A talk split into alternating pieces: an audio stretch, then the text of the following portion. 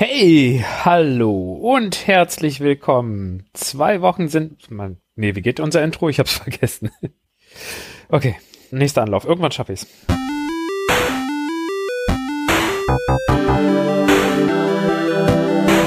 Ewig gestern. Der Podcast über Retro-Spiele und Popkultur. Vergangenes und aktuell gebliebenes. Die Retro Boys gehen mit euch der ganz großen Frage nach. War früher wirklich alles besser?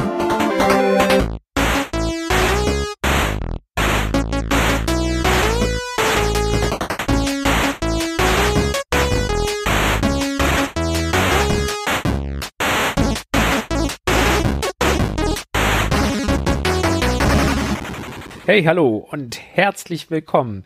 14 Tage sind rum und es ist mal wieder ewig gestern mit den Retro Boys, die da wären. Der Markus. Der Tobi. Und meine Wenigkeit Philippe. Hi. Hallo. Wenn ich hier schon so in die äh, Runde grüße, dann ahnt ihr bestimmt schon, worum es geht. Es gibt heute wieder auf die Ohren. Und wir haben reichlich was mitgebracht. Oder Jungs? Auf jeden Fall. Hat jemand was zu berichten? Was bei uns die letzten 14 Tage passiert ist? Ha! Ha, ich mache jetzt mal das, was ihr die letzten zwei Folgen gemacht habt.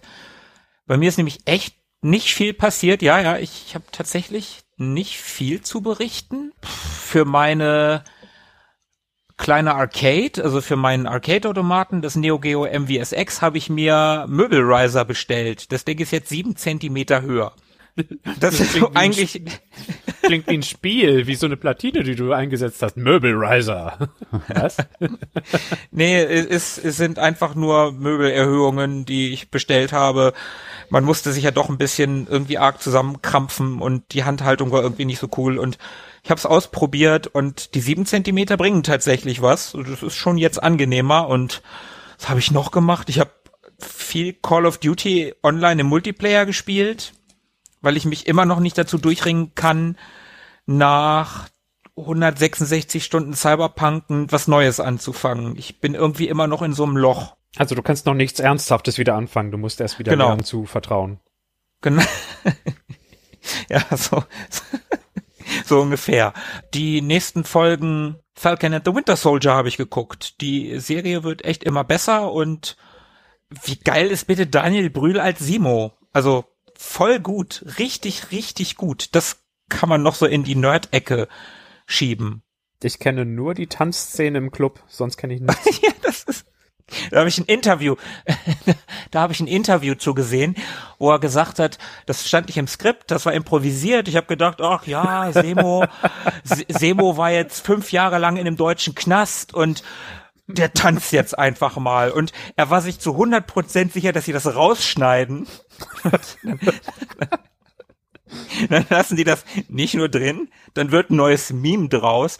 Und Marvel selber hat ein Video veröffentlicht, eine Stunde oder zehn Stunden lang tanzt Simo ununterbrochen. Also Humor haben die, das, da kann man jetzt nichts gegen sagen. Und auch Daniel Brühl, also super. Und, und, und wusstet ihr, wusstet ihr, der kann nicht nur Deutsch logischerweise, der kann fließend Spanisch, Englisch und Französisch. Brühl oder Simo? Brühl. Der hat, der hat ein Interview auf Spanisch geführt und dann noch habe ich noch auf was auf Französisch gesehen. Ich habe das zusammen mit meiner Freundin geguckt und die guckt so und sagt so: Ich hasse Daniel Brühl. Das sprach der pure Neid aus ihr. Spanisch habe ich, glaube ich, irgendwo schon mal aufgeschnappt, aber dass er auch noch Französisch kann. Krass. Tobi, was bei dir spannender? Ja, spannend. Ich habe eigentlich gar nichts gespielt. Der einzige Retro-Moment, den ich so hatte, war ein bisschen analogerer Natur. Ich habe mir von einem guten alten Kumpel, dem Hank, ähm, 50 oder ja, knapp 50 Ausgaben vom Amiga Joker abgeholt die er über viele Jahre lang ähm, ganz liebevoll in seinem Keller gehütet hat. Und das heißt, wir haben jetzt ordentlich Futter für unsere Sprechstunde und somit auch mal ein bisschen Abwechslung zu Amiga Games. Und ja, vielleicht drehen wir mal demnächst ein paar Amiga Joker Runden. Ja, das klingt doch, klingt doch ganz geil. Mal die Seiten wechseln. Genau, auf die dunkle Seite der Macht. Auf die lustige Seite des Amiga. Ja, also Jahrgang 91 bis 95, alle fast vollständig. So ein paar Lücken sind wohl dabei, aber naja, sei es drum. 91 ist schon sehr früh. Das klingt schon nach ordentlich Archiv, nach ordentlich Munition. Ja, sehr geil. Nee, sonst äh, war es bei mir relativ ruhig. Philippe, wie sieht's bei dir aus? Ich werde irgendwann wieder spielen. Ich, ich warte halt noch auf die Handheld-Emulatoren-Konsole. Die hängt immer noch im Suezkanal fest? Keine Ahnung. Habe ich über eine französische Seite aus China bestellt. Komplizierter kann man es nicht machen, aber nun gut. Okay, genug vorgeplänkelt, würde ich sagen. Äh, wer mag denn mal starten? Tobi, Tobi, komm, fang mal Ja, an. voll rein. Philippe, Philippe ziert sich so ein bisschen, da muss Tobi anfangen. Alles klar, dann fange ich mal an und es geht direkt los. Aufgepasst.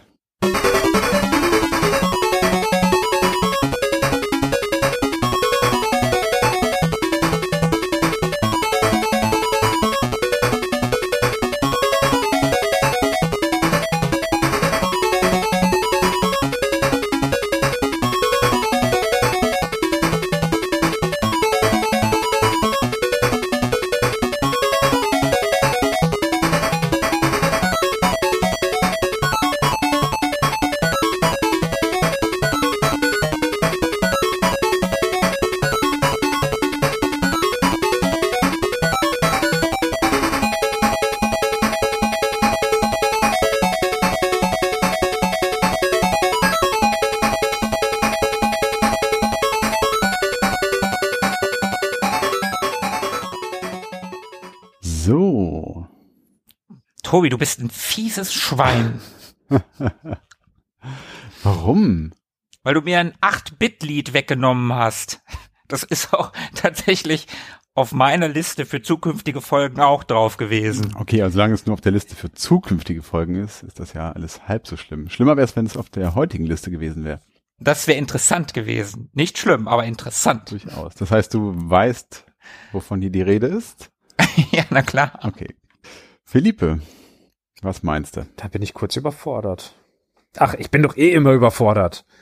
Immerhin habe ich erkannt, dass es 8-Bit ist.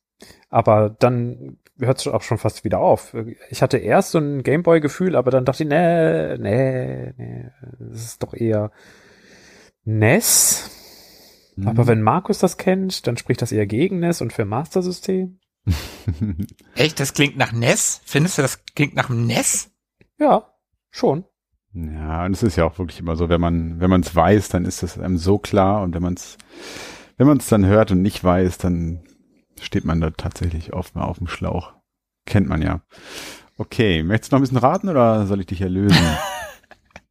Man, man könnte diese Musik ja aus zwei Spielen kennen. ja. In der einen, in dem einen Spiel nicht ganz so fröhlich Mhm. und aus dem Spiel, aus dem das jetzt nicht ist, also die nicht ganz so fröhliche Variante, da haben wir sogar schon mal einen Teil gemeinsam gespielt. Mhm.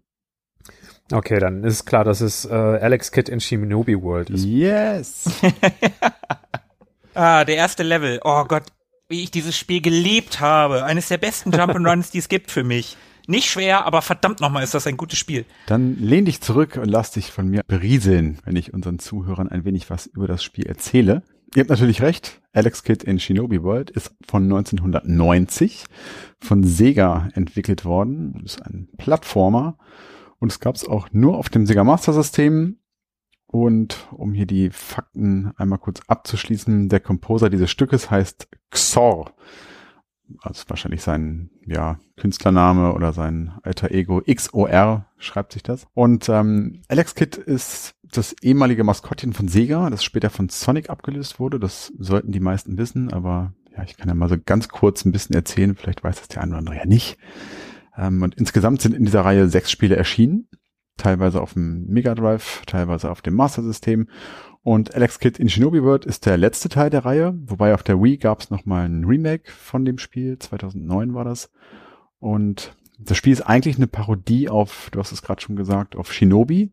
Das heißt, das Leveldesign und die Bosse und vor allem auch der Soundtrack ist dem von Shinobi nachempfunden. Und übrigens sollte das Spiel anfänglich gar nicht auf Alex Kidd als ja, Hauptcharakter zugeschnitten werden, sondern einfach nur Shinobi Kid heißen. Und auch der Endgegner von diesem ersten Level, aus dem das Stück hier ist, Kabuto. Genau, das Level heißt übrigens Kabuto, so wie der Endgegner. Der hieß nicht immer Kabuto, sondern in sehr frühen Versionen hieß der Mario. Und ähm, ja, ein Stimmt, ja. kleiner nicht zu überhörender Seitenhieb auf Nintendo. Und ja, so eine gewisse Ähnlichkeit zu Mario ist aber auch in der finalen Version noch geblieben, nämlich der Kabuto, der Endgegner, der trägt so einen, so einen schönen, hübschen Schnauzer. Also da darf man tatsächlich so mal kurz an Mario denken. Und ja, der Composer Xor. Jetzt bin ich aber echt gespannt. Was, was konntest du was über den rausfinden? Ich habe so grob gesucht und also damals, als ich Alex Kidd in Miracle World ausgesucht habe, die Musik aus dem Spiel für eine unserer Themes-Folgen, da stand ja auch schon Alex Kidd in Shinobi World auf meiner Liste und ich habe zu Xor ehrlich gesagt, also ich habe nicht super tief gesucht, aber wirklich was finden konnte ich nicht. Jetzt bin ich mal gespannt. Äh, da ging es mir wie dir. Ich habe auch wirklich nichts gefunden manchmal oder meistens findet man ja zumindest so ein paar kleine Fetzen, irgendwie mal ein altes Foto oder einen Namen oder ein Geburtsdatum, eine kurze Vita oder ähnliches. Nichts. Also ich konnte da wirklich gar nichts finden, außer ein paar Spiele, an denen er noch mitgewirkt hat, ähm, in unterschiedlichen Funktionen. Also das wäre zum Beispiel Strider, da hat er als Soundprogrammer auf dem Mega Drive gewirkt. Mhm. Ähm, für Castle of Illusion, also das Disney-Spiel. Ja. Das hat zumindest als Special Thanks aufgelistet, was auch immer er da getan hat. Und dann gibt's noch. Den Sake gereicht. möglich. Und dann hat er noch beim Megamind auf dem Mega Drive ja, sich für den Sound verantwortlich gezeichnet, was auch immer das heißt. Also drei unterschiedliche Funktionen äh, in drei unterschiedlichen Spielen. Wie auch immer die sich unterscheiden, keine Ahnung. Das äh, ging daraus leider nicht hervor. Ja, aber Tobi, du hast ja keine echte Vergangenheit mit Alex Kidd. Mhm. Warum hast du das jetzt ausgesucht? Weil du es neulich durchgespielt hast? Ja, ist auf jeden Fall ein Grund, weil da habe ich es eigentlich zum ersten Mal auch mehr oder weniger gehört. Also ich kannte das Spiel so vom Hörensagen, aber wie die gesamte Reihe habe ich das eigentlich nie so richtig beachtet, außer bei dir vielleicht früher mal auf dem, auf dem Master-System, als wir noch sehr klein waren. Mhm. Aber seitdem eigentlich auch nie wieder. Und irgendwann habe ich dann so mehr oder weniger durch Zufall das Spiel einfach mal angespielt, weil ich dachte irgendwie, ja, muss man irgendwie wohl mal sich zumindest angeguckt haben und war sehr schnell sehr angetan davon. Und deswegen habe ich es ja auch in kürzester Zeit durchgespielt. Und du hast es gerade schon angesprochen, dass das nicht besonders schwer ist, aber sehr geil und so ging es mir auch.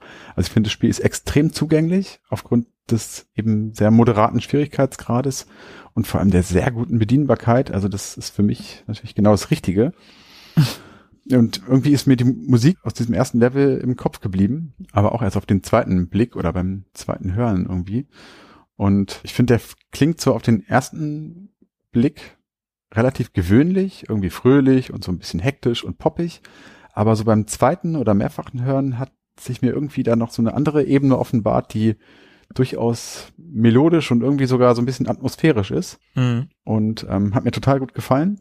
Ich wusste auch gar nicht, dass es eine Parodie auf Shinobi sein soll. Das habe ich auch jetzt erst so im Nachhinein mir angelesen und rausgefunden. Und auch nicht, dass sich die Titel da so ähnlich sind.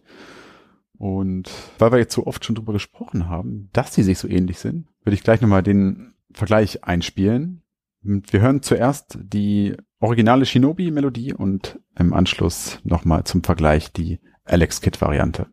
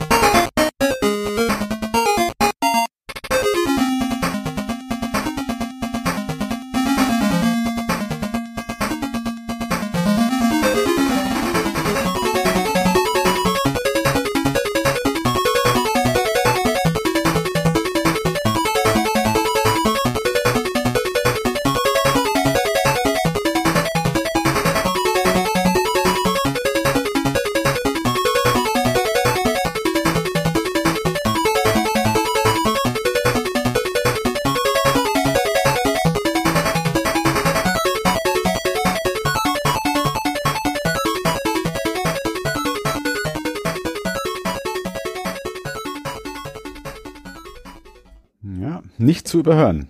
Das stimmt. Zuerst dachte ich, es könnten unmöglich äh, Japaner sein, die das komponiert haben oder die das äh, in Auftrag gegeben haben, weil, weil das so klischeehaft asiatisch klingt. das kann sich nur irgendwie so, so eine Langnase ausgedacht haben, dass das irgendwie hier nach, hier, wie, wie heißt denn das da hinten, China oder so klingt. Und dann stellt sich heraus, okay, nee, das, äh, gut, das war ein Japaner selber, der sich dachte, hier, klassisch an Ninjas angelehnt. Ja. Und selbst, also der Levelaufbau habe ich dann gesehen von Shinobi und Alex Kidd, der ist ja auch fast identisch. Also das Level. Ja, das Level ist sehr, sehr ähnlich. Ne, das, in dem ersten Level da äh, ist, ist so, ein, so, ein, ja, so ein urbanes Setting, da rennt man so durch Straßen, da sind Hochhäuser und sowas. Und die Gegner und die Ausgestaltung des Levels, das ist fast identisch. Finde ich, äh, Finde ich lustig. Also ja, im, im zweiten, ich glaube im zweiten Level bist du in einem, in einem Hafen, ne? In einem Hafengebiet. Ja, ja, richtig, ja. Und das ist bei Shinobi halt auch so. Ja. Also auch die Level äh, sind sind sehr sehr ähnlich. Also das ist eindeutig eine eine Shinobi-Parodie und keine Ahnung, wie das in die Alex Kid-Welt passt, aber das Spiel ist einfach, also ich finde es grandios. Ich finde, das ist der beste Teil der Reihe. Vielleicht das Spiel meiner Kindheit. Ja. Ich glaube, ich habe damals kein Spiel so oft durchgespielt wie das. Spricht für das Spiel auf jeden Fall. Ich fand's auch total geil und würde auf jeden Fall auch, ich habe Shinobi nie gespielt, aber von dem, was ich gesehen habe, Alex Kidd da jederzeit vorziehen, nicht nur wegen der Musik. Ja, das war Kabuto. Mein erstes Stück. Wer möchte als nächstes? Das können wir ausrambonen. ja, ja, aber ich fange an, Philippe, mit dem, mit dem Rambo und du fängst dafür mit der Musik an. Na gut. Äh, Mats ab.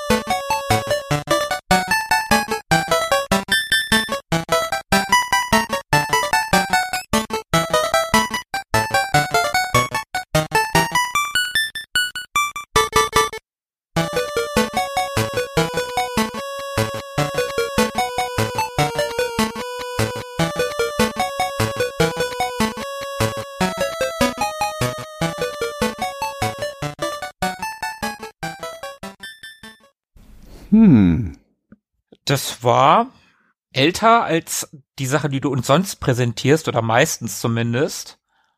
Ich bin sehr froh, denn ich weiß, welches Spiel und welches Level es ist. Ich glaube nicht, dass er das durchhält mit so alten Dingern. Also das klang sehr nach Nintendo und das ist bestimmt Gameboy. Mhm.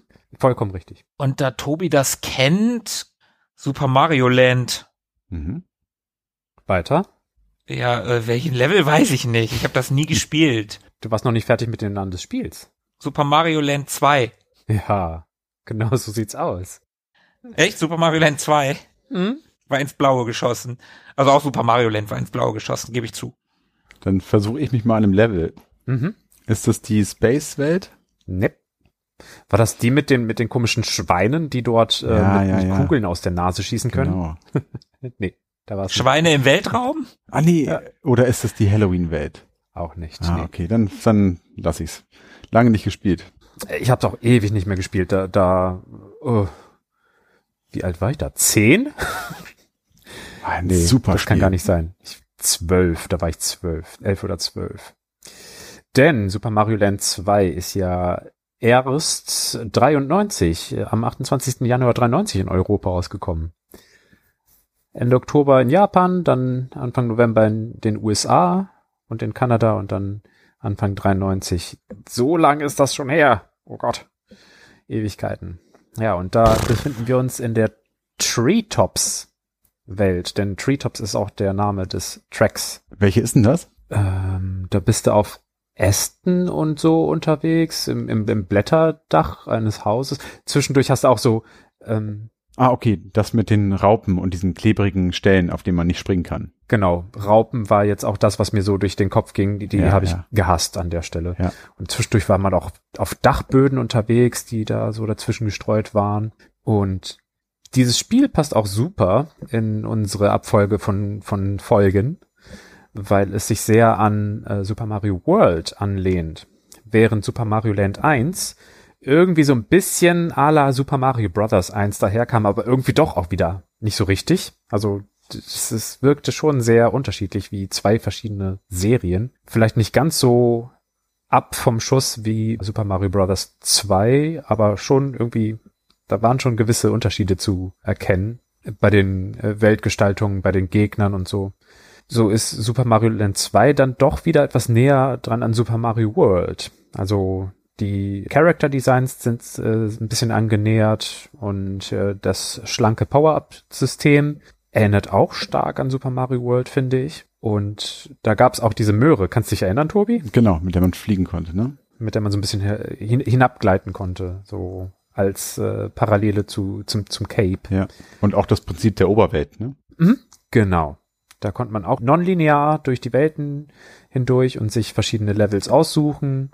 Und es gab eine Batterie im klitzekleinen äh, Gameboy-Spiel, mit der sich drei Spielstände speichern ließen. Das war dann quasi Super Mario World äh, für die Hosentasche mit nur zwei Aktionsknöpfen statt sechs verschiedenen oder so. Natürlich kam man dann auch ohne Yoshi aus, aber Wario trat dort als äh, zum ersten Mal auf. Da war er der Gegner, der fette, hässliche, unfreundliche Gegner, der ansonsten wie der Zwillingsbruder von, äh, von Mario wirken könnte. Ja, ein sehr tolles Spiel und ein sehr, sehr würdiger Nachfolger von Super Mario Land 1, finde ich. Hm, sehe ich genauso. Ich würde fast sagen, auf dem Game Boy zumindest, in den Spielen, die ich dort kennengelernt habe, ich glaube das Beste. Da hat auch Gunpei Yokoi als Produzent äh, seine Finger im Spiel gehabt. Der, der Vater des Game Boy sozusagen. Mhm. Und äh, die Musik, die stammt von Kazumi Totaka, der oh mein Gott, ganz schön abgeliefert hat. Also es ist unglaublich. Da, die haben einfach nur, nur krasse Komponisten bei Nintendo. Der hat bei F F1 Race und auf dem Gameboy-Spiel von Legend of Zelda und Wave Race 64 und wichtige Gamecube-Spiele hat er mit Musik vers äh, versorgt. Luigi's Mansion, Animal Crossing und Pikmin 2. Mhm. Das waren schon größere Angelegenheiten. Habt ihr so eine Ahnung, was das für eine Stilrichtung war, musikalisch? Du bist Dr. Music, ich habe keine Ahnung. Nee. Du meinst jetzt so einen musiktheoretischen Fachbegriff, wolltest du jetzt hören? Ja, so das Genre sozusagen. So ein bisschen beschwingt auf jeden Fall. Mhm. Nicht so ganz linear. Nee, ich weiß es nicht. Okay. Wir können uns hier mal im Vergleich dieses Stück anhören und ein anderes, was auch im Spiel vorkommt, und dann werden wir was feststellen.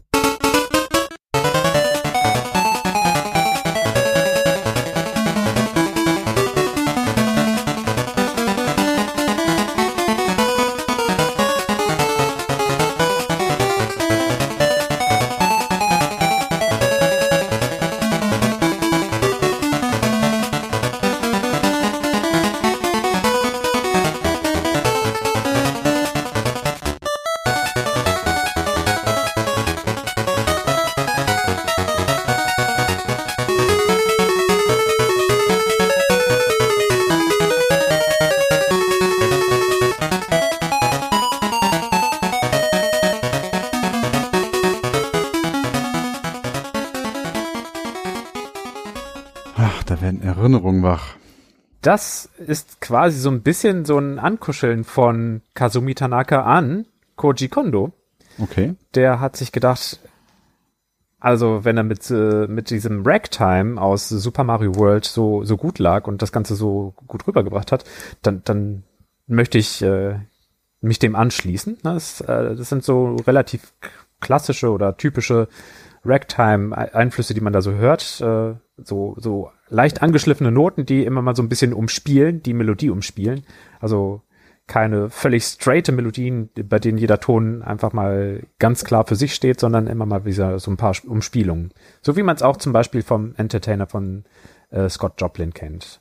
Und dann hat sich aber Kazumi Totaka ein bisschen emanzipiert und hat dieses Treetops-Thema ein bisschen abgewandelt und zwar in, wieder in die Latin-Richtung. Das war ein recht typischer Cha-Cha. Hört man am Ende der Phrase immer daran, dass dann noch so ein dat, dat, dat Ah, okay. dran gehängt wird. Ne? Das sind so diese Cha-Cha-Cha-Schritte, die man beim Tanzen nochmal ausführt. Und das scheint sein Genre zu sein. Ja. Also wenn der Koji Kondo so ein bisschen der Ragtimer war, dann ist der Kazumi Totaka der äh, Cha-Cha-Fan, Okay. wie wir am nächsten Hörbarspiel hören.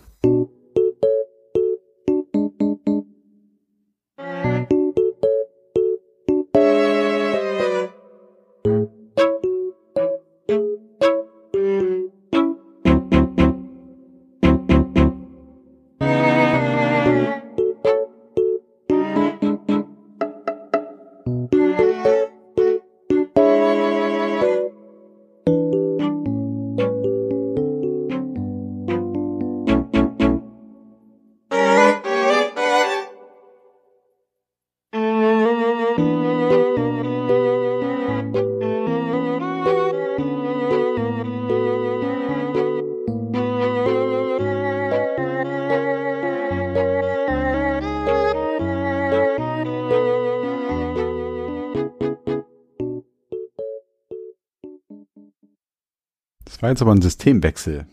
Das war ein Systemwechsel, das war ein Generationenwechsel, Ja. jawohl. Oui, oui. Okay, ich, ich, ich hab mich, ich hab mich schon, ich hab schon gedacht, oh man, da haben die aber äh, gute Instrumente für den Gameboy ausgesucht, dass der so gut klingen kann. Das war doch die Wii, oder? Ja. Das war die Wii. Das ist die Musik vom Mi-Kanal, auf dem man sich seinen eigenen Mi zusammenstellen kann. Die Mi Plaza. Die läuft bei uns ziemlich häufig, weil die Kinder sehr viel Zeit damit verbringen, irgendwelche Mies zu bauen und mit denen rumzuspielen. Mhm. Daher äh, war mir die Musik äh, noch im Ohr. Ich hatte die letzten beiden Nächte Ohrwürmer von der Musik, ohne dass ich sie in den letzten, im letzten Jahr gehört habe. Einfach weil die so, so lang am Stück hintereinander gehört wird. Das gibt, es ergeben sich immer mal solche Situationen, wie zum Beispiel, so jetzt gebe ich dem Mi mal diese Gesichtsform Ja. und diese Hautfarbe und diese Augengröße und diese Augenstellung und diese Nasenform und dann ist plötzlich eine Stunde rum und man hat äh, sich diese Melodie immer weiter in den Schädel reingefräst. Aber da hat man auch sehr schön gehört, wie am Ende der Phrasen, am Ende dieser jeweiligen Melodielinien immer so ein dat, dat, dat, Mhm.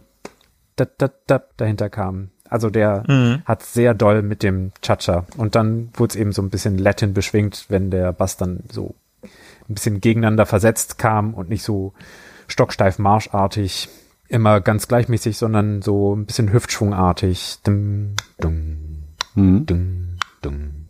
Jo, das äh, war mein Einstieg. Meine erste Runde mit Kazumi Totaka und äh, seiner Cha-Cha-Vorliebe. Ja, cool. Dann bin ich jetzt wohl dran. Und äh, ja, dann starten wir doch direkt mal durch.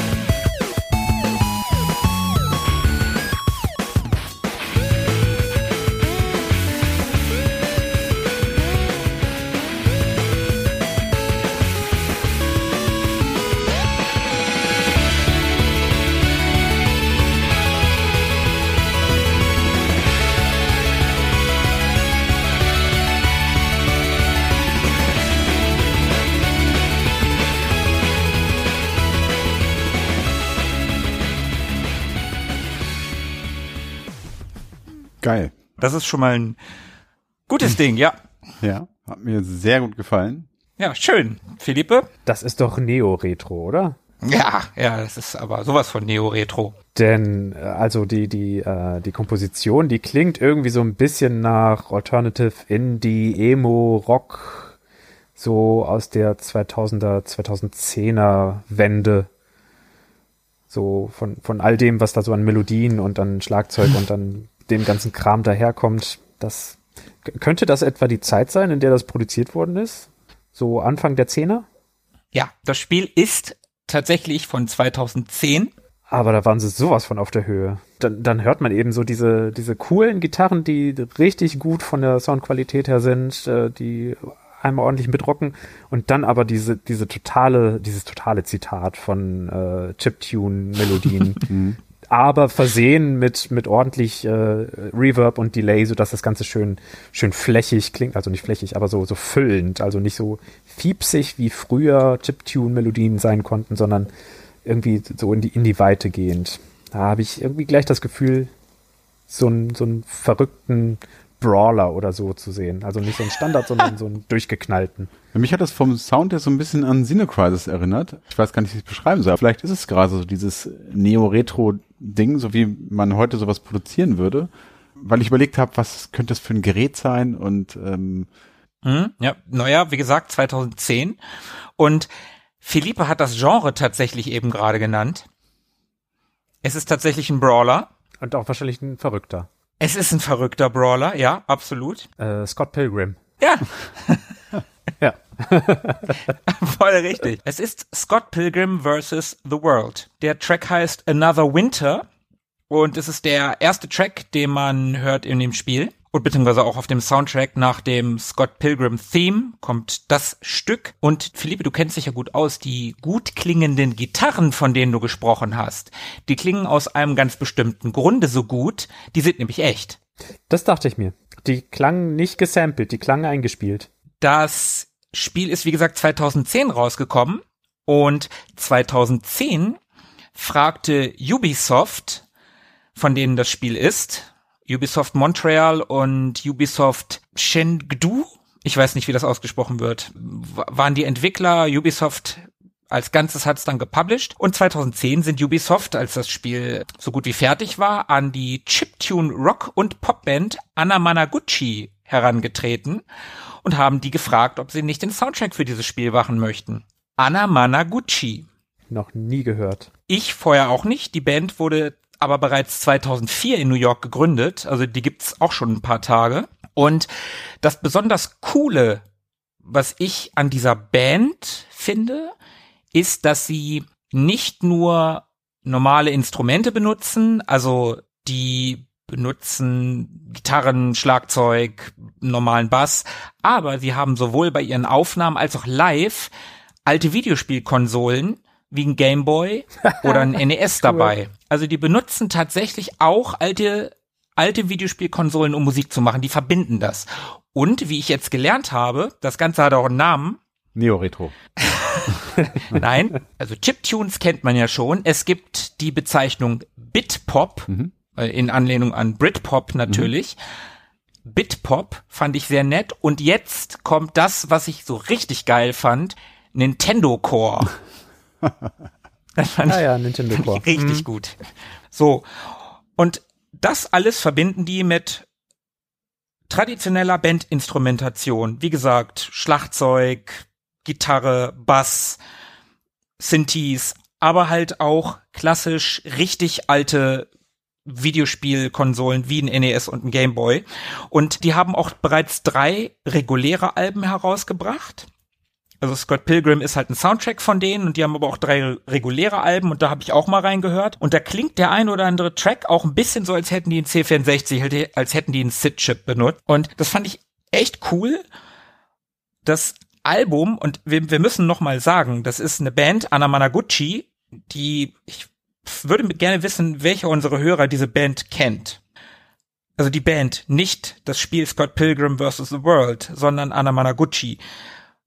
Und wir haben hier einen Spielesoundtrack. Und das Album hat es immerhin auf Platz 180 der US-Albumcharts geschafft damals. Okay. Ich meine, ist nur 180, aber wie gesagt, wir reden von Anna Managuchi, wir reden von einem Videospiel-Soundtrack zu einem Brawler, zu einem gepixelten Brawler. Das mm. ist schon krass. Und der Soundtrack des Films, also es gibt ja einen Comic, auf dem der Film basiert und das Spiel basiert dann auch wiederum eher auf dem Comic. Also der Ursprung ist der Comic. Und der Soundtrack des Films ist halt auch ganz anders. Also die haben wirklich freie Hand bekommen, was die da machen durften. Das ist schon ziemlich geil. Mhm. Kennt ihr das Spiel? Nee. Tobi, du natürlich nicht. Nee, ich habe eben gerade mal so nebenbei geguckt, wie das aussieht, weiß ich jetzt zumindest. Äh, sieht, ja, sieht, Ja. sieht nett aus. Sehr japanisch, nett gepixelt. Ist aber überhaupt nicht japanisch. Ich glaube, das ist ein kanadischer Comic. Mhm. Aber die Figuren sehen so sehr, sehr Manga-esk irgendwie aus, fand ich. und ein, ja, Montreal, ne? Und also Ubisoft ist ja eine französische Firma im Original. Das ist halt so richtig schön gepixelt. Das war so auch eines der ganz frühen Pixelspiele, wo das so aufkam, so langsam wieder, dass das wieder gepixelt wurde. Und ich fand das damals ganz faszinierend, wie, wie detailliert man pixeln kann, wenn man keine Limitation mehr hat, wenn man nicht mehr irgendwie nur 32 Farben darstellen kann und äh, keine Ahnung, nur so und so viel Sprites auf dem Bildschirm haben kann, nur drei oder vier Sprites oder wenn die zu groß werden, noch weniger und dann flackert alles und äh, wie, wie schön so ein Spiel aussehen kann. Also ist ein Brawler, der wirklich total verrückt ist. Die Handlung des Spiels, die natürlich dann auf dem Comic und auf dem Film logischerweise dann auch basiert. Scott Pilgrim verliebt sich in Ramona Flowers, und sie sagt ihm dann, um mit ihm zusammen zu sein, muss er ihre sieben bösen Ex-Freunde besiegen. Okay. Das ist halt so richtig herrlich bescheuert. Das ist ein super cooles Spiel, ein ganz toller Brawler. Kann ich nur empfehlen, da mal reinzugucken. Ist jetzt auch wieder möglich. Das Spiel verschwand nämlich aus dem Online-Store der Xbox 360 und der PS3 vor ein paar Jahren. Das ist nie physisch erschienen und das hatte was mit, mit Lizenzrechten zu tun damals. Und das ist auch einer der Gründe, warum man echt eher physisch kaufen sollte. Weil wenn man das nicht gerade noch auf seiner Xbox 360 oder PS3 installiert hatte, konnte man das nicht mehr spielen. Nicht legal zumindest. Aber Ubisoft hat das dieses Jahr in einer Complete Edition neu aufgelegt. Und jetzt gibt's das so ziemlich überall. Man kann es jetzt auf der Xbox One, auf der PS4, der Switch, auf Windows, auf Stadia und sogar auf Amazon Luna kaufen. Krass. Ist voll zurückgekehrt. Auferstanden von den Toten mit, mit dem Download-Content, den es damals gab. Gab nicht super viel. Es gab ein oder zwei Zusatzcharaktere, mit denen man spielen konnte. Und ich weiß nicht, ob es da noch mehr gab. Also es ist eine Complete Edition, es ist jetzt alles drin, ist überall zu haben. Kann ich nur empfehlen, mit einem ganz tollen Soundtrack. Es gibt ein paar richtig, richtig gute Tracks in dem Soundtrack. Der ist ganz toll. Aber auch die Band an sich, Anna Managuchi. Mal reinhören. Und das letzte Album, was eckige Klammer auf, USA, eckige Klammer zu heißt, erschien 2019. Und das war sogar auf Platz 63 der Albumcharts. Oh, die haben sich gut gehalten. Immerhin seit 2004 nur drei Alben, also drei reguläre Alben, aber hey, es gibt sie noch. 2019 das letzte ist noch nicht so lange her und die machen halt immer noch ihr Ding. Und äh, die meisten Tracks sind ohne Gesang, also das meiste ist nur instrumental, aber ich finde, es lohnt sich mal reinzuhören. Das ist schon, das ist schon spannend, sich die anzuhören, die, die Jungs. Ich glaube, Scott Pilgrim hast du mir mal bei dir äh, noch in der Dragonerstraße gezeigt. Da stand ich im, im Wohnzimmer bei dir und da hast du mir das äh, irgendwie demonstriert, das Spiel, wie, wie schön das gepixelt ist. Das war irgendwie so mein letzter Kontakt mit dem Spiel. Und trotzdem bleibt es ist ja- einfach hängen. Ne? Das ist, das ist ja schon Ewigkeiten her. Und das, das spricht einfach dafür, dass, dass ein Spiel nicht irgendwie ultra realistisch 3D, Raytracing, dies, das, jenes sein muss, sondern auch sowas. Ist einfach super charmant und dann bleibt es einfach im Kopf hängen. Voll gut. Und wo du von Nintendo Core sprachst, da musste ich, äh, musste ich erstmal dran denken, äh, da gab es doch mal eine Phase, in der ich das auch mal gehört habe. Enter Shikari sind auch Vertreter des Nintendo Core Genres. Und sowas wie zum Beispiel Sorry You're Not a Winner war eine Single, die 2007 rausgekommen ist und durch die Clubs lief. Äh, ich kann mich dran erinnern, dass ich im Ringlockschuppen in Bielefeld dazu auf der Tanzfläche war und mich gewundert habe, dass alle genau wussten, an welcher Stelle ähm, die drei Klatscher in dem Song kamen. Und ich so, äh, bin ich irgendwie in einem Flashmob gelandet und habe es einfach nicht gecheckt. Also äh, war mal richtig weit vorne zumindest in, in eingeweihten Kreisen, diese Musikrichtung. Ja, cool. Danke für, für diesen Track. Das hat richtig gebockt. Hört mal in den Rest rein, ist wirklich ein toller Soundtrack. Also kann man super hören. Gebt, gebt den Jungs mal eine Chance. Gebt auch der Band an sich mal eine Chance. Das ist schon, Schon ganz geil. Anna Managuchi. Damit haben wir die erste Runde hinter uns. Tobi, du darfst wieder. Okay, dann wieder aufgepasst.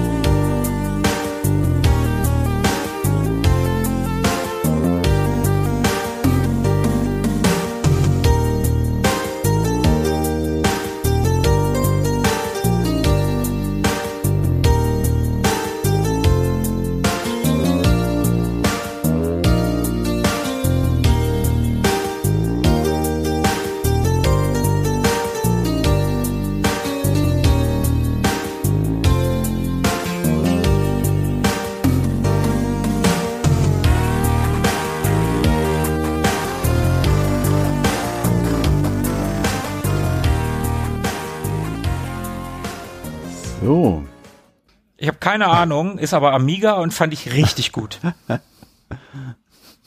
Okay. Den Amiga hat man echt schnell gehört, ja.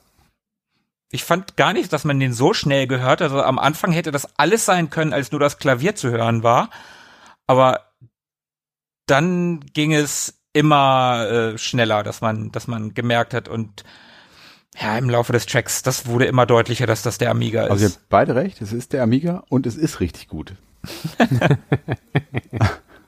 das hab nur ich gesagt. Ich finde das von, vom Stil, von, von der Richtung her echt spannend, weil das fast schon zwischendurch so ein paar Chanson-Anleihen hat. Okay.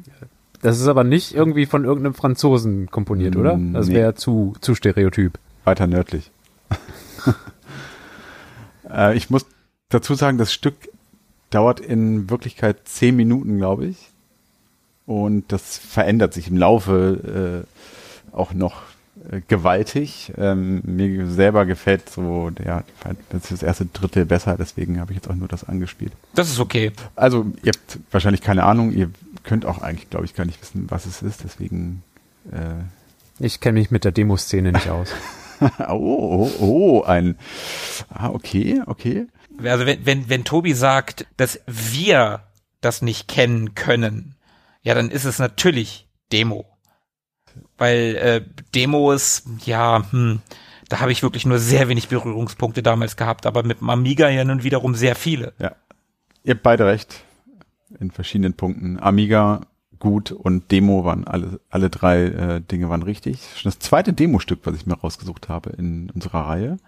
Äh, Ja, das stimmt, du schummelst. das hier ist äh, eine Demo von den Crypto Burners. Ach, den.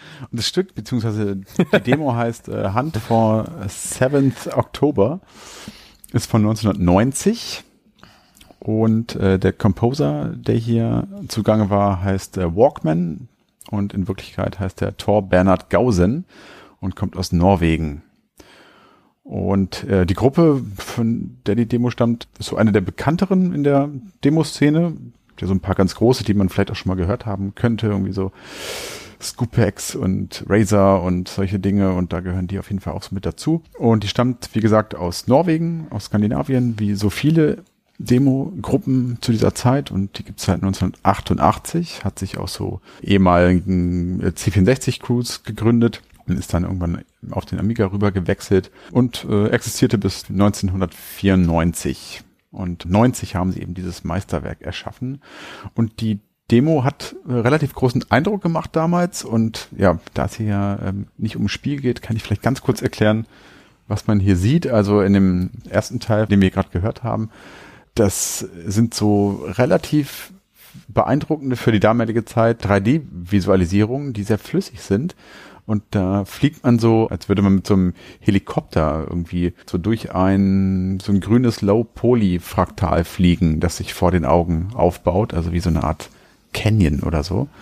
Und daraus besteht so der erste Teil und später wird es dann abgelöst noch von so Typo- und Objektanimationen, wo so, ja, so X-Wing-artige Raumjäger gezeigt werden und Häuser Objekte irgendwie, also relativ banales Zeug. Und ja, wir sprechen ja aber über den Sound und das Stück stammt von Walkman und es heißt Klisje par Klisje. Das ist norwegisch und bedeutet so viel wie Klischee auf Klischee.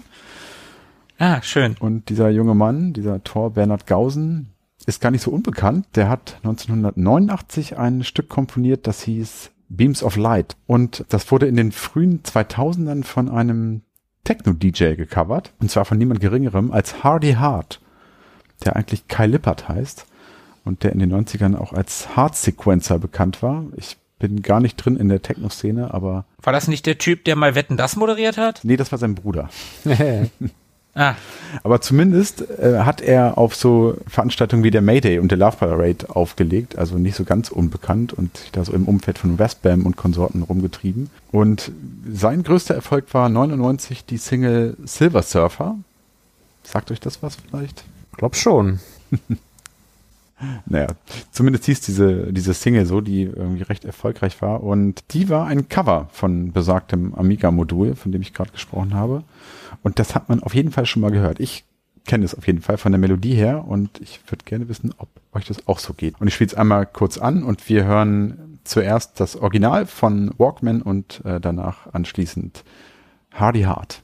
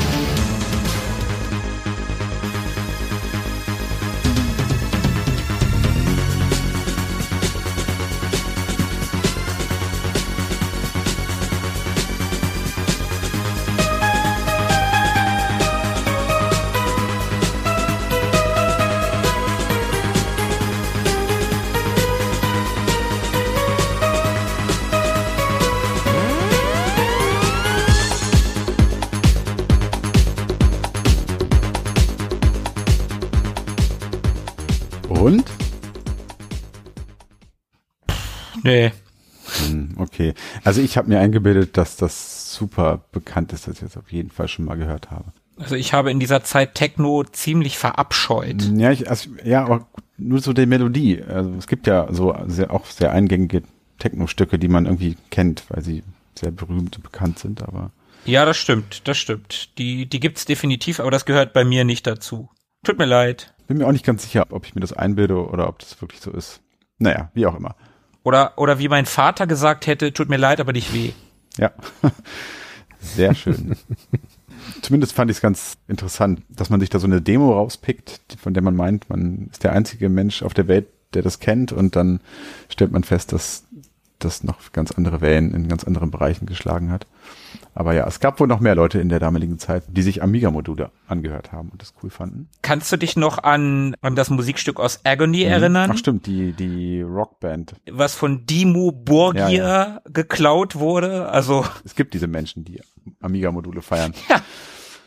Ja, genau, die auch sagen, oh, das kennt ja kein Mensch außer mir. Naja, vielleicht doch. Warum habe ich es ausgesucht? Das möchte ich natürlich noch kurz auflösen. Die Melodie, die geistert mir seit 93, 94 in den Ohren herum und ich erinnere mich noch gut dran, dass ich damals schon ziemlich begeistert war von der Demo und vor allem von dieser herrlich entspannten Musik. Und ich hatte jahrelang keine Ahnung, wie die Demo heißt, geschweige denn das Stück. Und ich weiß noch, eines Nachts lag ich mal wach. Das liegt auch schon gut 15 Jahre zurück oder so. Und da hatte ich wieder mal diesen Ohrwurm und habe dann ewig lange mal wie wild drauf losgegoogelt nach allen möglichen Fetzen, die mir so einfielen dazu. Also nach Amiga, Demo, Green, Fractal, 3D, irgendwas. Und bin da tatsächlich in einem Forum darauf gestoßen und war super glücklich, das endlich da gefunden zu haben. Und ja, das werde ich nie wieder vergessen. Und ich war ein bisschen irritiert, als ich das zum ersten Mal wieder gehört habe, denn festgestellt, dass so sich Musikstücke im Laufe der Jahre in der Erinnerung durchaus so ein bisschen verändern können. Also in meinem Ohr, der Ohrwurm klang anders als das, was ich dann letztendlich wieder gehört habe. Das war ein bisschen verrückt. Aber mittlerweile habe ich mich wieder dran gewöhnt und den Ohrwurm eigentlich wieder, wieder vergessen. Passiert wohl. Und ja, wem das gefallen hat, dem kann ich noch äh, den Soundtrack zu Twin Triss ähm, empfehlen. Der ist ebenfalls von Walkman. Das ist so ein relativ ja, billiger Tetris-Klon. Ähm, kein besonders gutes Spiel, aber auch ein sehr, sehr schöner Soundtrack. Und noch eine ganz kurze Trivia zum Schluss. Äh, am Anfang der Demo ist so eine Figur zu sehen, so ein, so ein Skelett-Samurai oder so. Und auf die konnte ich mir nie so richtig einen Reim machen, weil die irgendwie null zu dem Rest passt, der dann in der Demo noch folgt. Und da habe ich rausgefunden, dass es das Cover ist von dem Album No Mean City von der Band Nazareth. No Mean mhm. City, ist das so ein, ist das nicht dieses grüne Monster-Ding mit dem ja, Helm genau. auf? Mich hat es irgendwie an Samurai erinnert. Genau, es hat ein grünes Gesicht. Ja, ja, kenne ich, kenne ich das Cover. Ja, die Demo verlinken wir auf jeden Fall in den Show Notes. Die muss man sich ja zumindest mal angesehen haben. Und ja, das war mein zweites Stück. Markus, wie geht's weiter? Das müssen wir Philippe fragen. Philippe, wie geht's weiter? ich habe Tobi da was in den CD-Wechsler gelegt. Okay, dann mal los.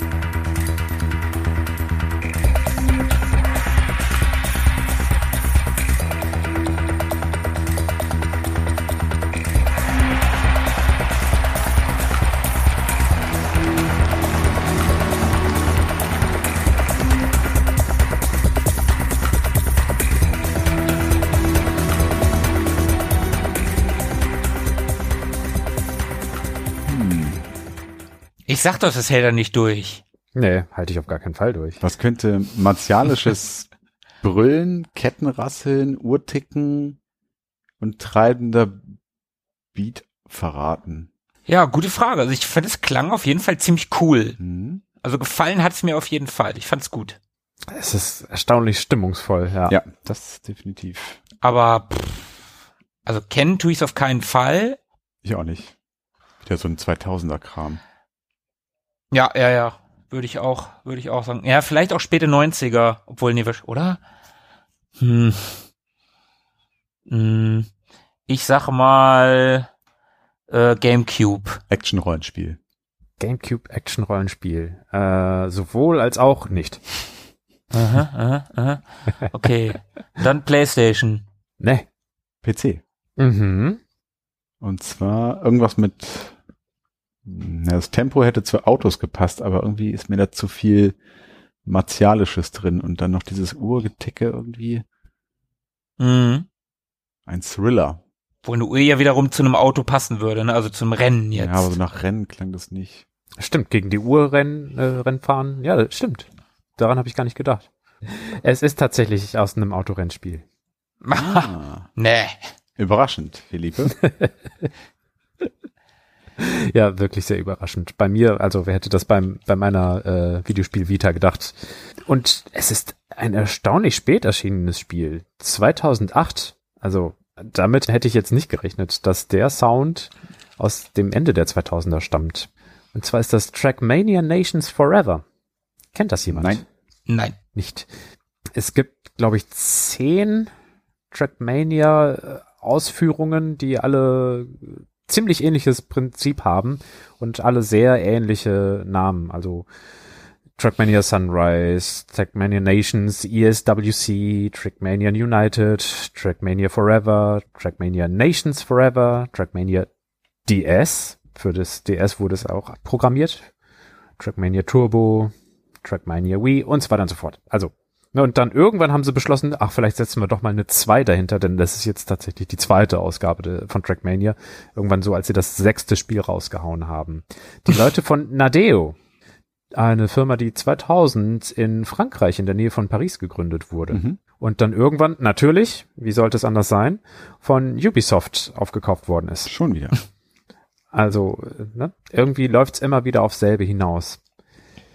Trackmania ist ein Spiel, was mich wirklich Nächte gekostet hat während meiner Ausbildung. Also ich hatte immer Dienstbeginn um zwei Uhr nachmittags und musste dann entweder bis halb elf abends oder bis halb eins nachts arbeiten. Und dann war mein Biorhythmus total verschoben. Und äh, was soll man dann irgendwann des Nachts in den Außengebieten von Dortmund machen? Da gibt's nicht so viel zu machen, außer man geht vielleicht in den Club. Das äh, hat man vielleicht einmal die Woche gemacht. Was ist mit den anderen sechs Nächten? Und Trackmania ist so ein, so ein richtig, richtig fieses, ah komm, eine Runde noch Spiel. Aber dann ist aber wirklich vorbei. Dann gehe ich wirklich ins Bett. Ah komm, eine Runde noch. Im Grunde ist das ein glorifizierter äh, Track-Editor. Und ein paar der Spiele war, wurden gratis verteilt, die konnte man sich runterladen und dann war das Massive Multiplayer-mäßig bespielbar. Und dann gab es Leute, die da ihre Tracks gebaut haben und es gab wirklich Massen und Massen und Massen von Strecken, weil das eben alles so modular zusammensteckbar war, was es da an Strecken gab. Aber das heißt nicht, dass die irgendwie äh, schnell dröge wurden. Nee, da gab's Steilkurven und Säulen mitten auf der Strecke und äh, da gab's Loopings und Rampen und Halfpipes und verschiedene Untergründe und äh, Wasserbecken, in die man reinfallen konnte. Also da wurde das alles Mögliche zusammengesteckt und dann ging's immer darum, für bestimmte Streckenabschnitte, die man immer und immer wieder probieren konnte, Bronze, Silber und Gold zu holen. Also sie in einer bestimmten Zeit durch, äh, zu durchfahren. Und da ging es wirklich oft um Hundertstel. Und dann hat man sich diesen Streckenabschnitt wirklich so eingefräst ins Gehirn und immer und immer und immer wieder probiert und dann ist man wieder eine Hundertstel Sekunde zu spät eingelenkt und hat da den Drift nicht perfekt hinbekommen und dann fehlen einem die letzten drei Hundertstel zur Goldmedaille. Das kann man sich vorstellen, wie das sich immer weiter zog und dann wurde es halb drei und dann wurde es drei und dann wurde es halb vier und dann zwitscherten die Vögel, aber man hatte immer noch Silber. Es kann doch nicht sein. ja. Und so wurden diese, also es wurde Nacht um Nacht wurde mit diesem Soundtrack ausgefüllt. Das Spiel hat nämlich drei Tracks. Das ist jetzt nicht so viel. Nee, ist nicht so viel. Die zieht sich schon, die Stücke. Die sind so um die zehn Minuten lang, glaube ich, wenn ich das richtig im Kopf habe. Und bauen sich dementsprechend auch sehr episch auf. Und die, die Stimmung ist irgendwie teilweise ein bisschen seltsam. Also Tobi hat das schon richtig umschrieben mit martialisch. So finde ich das nämlich auch. Mhm. Aber das war halt ein harmloses Rennspiel, bei dem nicht äh, niemand irgendwie über den Haufen gefahren wurde oder man keine Gegner wegdrängen konnte, denn man fuhr immer gegen Ghost Cars. Aber irgendwie passt dieses Martialische ja auch zu drei Uhr nachts und noch einmal und jetzt, das kann doch nicht sein. Irgendwie passt das ja auch. ja, ja, es passt zum Grinden, genau. und ähm, die Komponistin zu diesen Stücken, das ist jemand, zu dem es kaum Informationen gibt. Ich habe mal versucht, ein bisschen zu recherchieren und nur IMDb hat ausgespuckt, dass äh, die Dame, die sie, man nur unter dem Pseudonym Do, D-O-O, kennt, mhm. die hat Trackmania Nations ESWC, Trackmania United und Trackmania Nations Forever mit Musik versorgt. Das war 2006, 2006, 2008 und 2017 hat sie einen französischen Independent-Film mit Musik versehen. Que mhm. boit la vache? Was trinkt die Kuh? Milch ist doch klar, weiß doch jeder. äh, das ist ein Film, der von einem Pärchen, nee, von zwei Pärchen handelt und ähm, die, die Beziehung ist so in gewisser Weise toxisch, von toxischer Männlichkeit irgendwie geprägt und dann geht's darum, wie, wie man in der Beziehung zurechtkommt und äh, dass man irgendwie in finanzieller Abhängigkeit ist und man hat eine Wohnung auf Kredit gekauft und was? das, also ein feministischer Film über, über Gefühle und, und, und Beziehungen und Abhängigkeiten von Red Snowflake. Wie passt das in die Reihe? Mhm. Wie kommt man plötzlich darauf, neun Jahre später zu einem Independent-Kurzfilm einen Soundtrack zu machen, nachdem man zu drei Autorennspielen den Soundtrack gemacht Vielleicht hat? Vielleicht kannte sich jemand am Set. Ja, das, äh, das war dann so. Äh, kannst du nicht mal eben schnell? Wir haben sonst keinen gefunden. Nee, ich habe keine Ahnung. Ich habe den Film auch noch nicht gesehen. Dauert gerade mal 15,5 Minuten. Vielleicht schaue ich mir den irgendwann nochmal an mit Untertiteln oder was auch immer. Ja, das war die seltsame Eskapade in die äh, damalige Zeit, in der mitten in der Nacht noch Rundenzeiten runtergeschliffen wurden gegen Ghost Cars. Mein zweiter Track. So, Markus, jetzt aber, oder? Können wir machen. Und bevor ich jetzt mit meinem zweiten Track loslege, ich habe das Ganze ein bisschen zusammengeschnitten und habe drei Versionen dieses Tracks herausgesucht. Einmal das Original, dann eine Version mit FM-Chip, den es nur in Japan gegeben hat, und dann eine moderne Variante aus dem Remake. Mats ab, wie Philippe sagen würde. Legen wir los.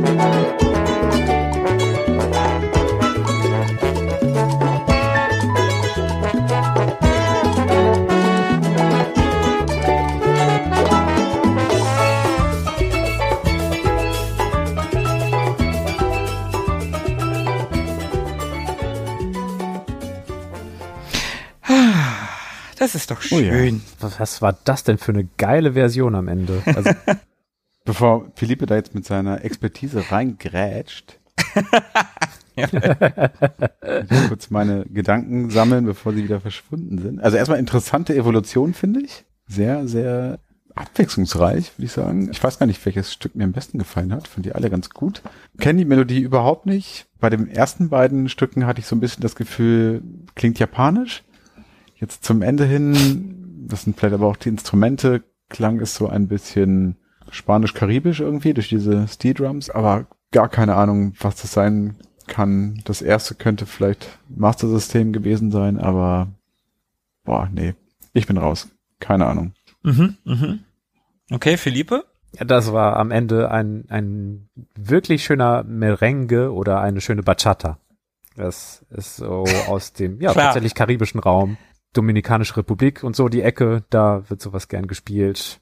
Da hat man sehr, sehr schön irgendwie so an, an den äh, Bongos und Kongas gehört, so leichte Becken, ein Sprenkler, die das Ganze schön locker flott gemacht haben und dann eben auch dieser versetzte Bass, den wir schon vorhin beim Cha-Cha von Super Mario hatten. Und bei Steel Drums musste ich auch irgendwie sofort an Monkey Island denken, aber das, das kommt ja gar nicht hin. Dafür waren die Tracks davor irgendwie zu sonnig, fröhlich, so wie Tobi meinte, irgendwie japanisch. sieht quasi so, so eine Trickfilmfigur, wie sie ein, ein, Bündel packt und dann das Ganze an Stock äh, knotet und das Ganze über die Schulter wirft und hinaus in die Welt zieht oder so. ja, das sind meine Eindrücke und äh, Okay, ihr habt also keine Ahnung. Nee. Darauf äh, läuft's hinaus. Das war's. Bestimmt ein Action-Adventure. ja, es ist ja alles ein Action-Adventure, ja. ne, Tobi? Also, japanisch. Ja, seid da schon mal richtig und auch mit dem Master-System seid ihr richtig, beziehungsweise Tobi hat ja gesagt, Master-System. Das erste oder die ersten zwei Varianten sind natürlich vom Master-System. Das erste in der normalen, das zweite in der FM-Sound-Variante. Das hatte ja auch das NES. Da gab es ja auch viele Spiele, die in Japan ein bisschen geiler klangen, also ein bisschen ich sag jetzt mal, ein bisschen realistischer, weil halt ein FM-Chip mit verbaut war. Und ähnliches hatte auch das Sega Master System. Wir haben hier ein Spiel von 1989. Der Developer ist die Firma Westone und der Publisher war Sega selber. Das Ganze hat 2017 ein Remake bekommen, wo ich es dann auch tatsächlich das erste Mal gespielt habe. Das Remake wurde von Lizard Cube entwickelt und von .emu gepublished. Ihr habt immer noch keine Ahnung. Nee. Hattest du erwartet, dass wir jetzt noch irgendwie mit der Idee daherkommen? Ja, weiß nicht. Der hat extra so eine kleine Pause gelassen, ne, als würde er jetzt erwarten, dass wir jetzt irgendwie die ja. Antwort rausnehmen. Also für mich kommt da auch nichts weiter. Ja, ja, ja. Okay, also wenn ich euch den Komponisten sage, dann sollte es total klar sein. Also mit Sega-Komponisten habe ich es nicht so, aber versuch's mal. Der Wendler. Shinini so. Shininichi Sakamoto. Wer kennt ihn nicht? Dann müsste das Fantasy Star sein. Ja, es ist ein guter Schuss ins Blaue fürs Master System, ja. Aber nein. nein, es ist eine der ganz großen Sega-Serien, die es damals gab, neben Fantasy Star und Alex Kid und Shinobi und Golden Axe und was weiß ich, was ist da noch, also Sega hat ja auch viele Franchises. Ah, ich weiß es, glaube ich, vielleicht. Man vergisst es ja gerne, dass Sega wirklich ein paar große Franchises hat und Tobi darf gerne noch mal raten. Beginnt es mit einem W? Ja. Ja, dann ist es Wonderboy. Ja, aber welcher Teil? äh, das weiß ich nicht. Ja, aber es ist tatsächlich ein Wonderboy-Spiel und zwar handelt es sich um Wonderboy 3, The Dragon's ah. Trap. Im Remake von 2017 heißt das Ding nur noch Wonder Boy The Dragon's Trap. Die drei wurde gestrichen. Und das erste ist so ein relativ klassischer Plattformer, das gab es auch fürs NES. Da hieß es Adventure Island. Das lag daran, dass die Namensrechte von Wonder Boy zwar bei Sega lagen, aber die Spielerechte bei Westone und die haben halt fürs NES das Ganze umgebaut und haben da Adventure Island draus gemacht.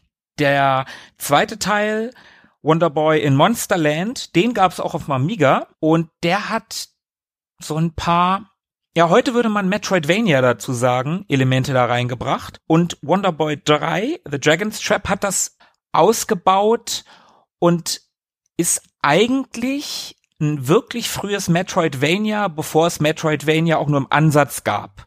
89, wie gesagt, ist das rausgekommen. Man hat in dem Spiel, es ist halt ein Jump and Run mit, ja, Action-Adventure-Elementen, mhm. Tobi. Sag ich doch. Alles ist ein Action-Adventure. Man kann in dem Spiel verschiedene Fähigkeiten freischalten und dann zum Beispiel mit der Piranha-Fähigkeit kann man dann auch tauchen. Vorher konnte man nur schwimmen, aber nicht in die Bereiche unter Wasser. Mit dem Adler kann man fliegen und kann auf einmal zu höheren Plattformen kommen. Man kann mit der Maus an Wänden hochgehen und kommt dann wieder in neue Bereiche und ähnlich wie heutzutage bei einem Metroidvania hat man immer wieder den, den Fall, dass man denkt, oh, da komme ich noch nicht hin. Und dann muss man dahin später zurückkehren. Mhm. Und das Spiel, wie gesagt, ich habe das jetzt erst vor kurzem nachgeholt. Auf der Switch habe ich es im Remake gespielt. Wirklich ganz, ganz toll gemacht. Sehr, sehr schöne Zeichentrickgrafik. Ist wirklich ein schönes Spiel. Da kann man auch jederzeit hin und her schalten und sich die alte Grafik angucken und dann wieder die neue.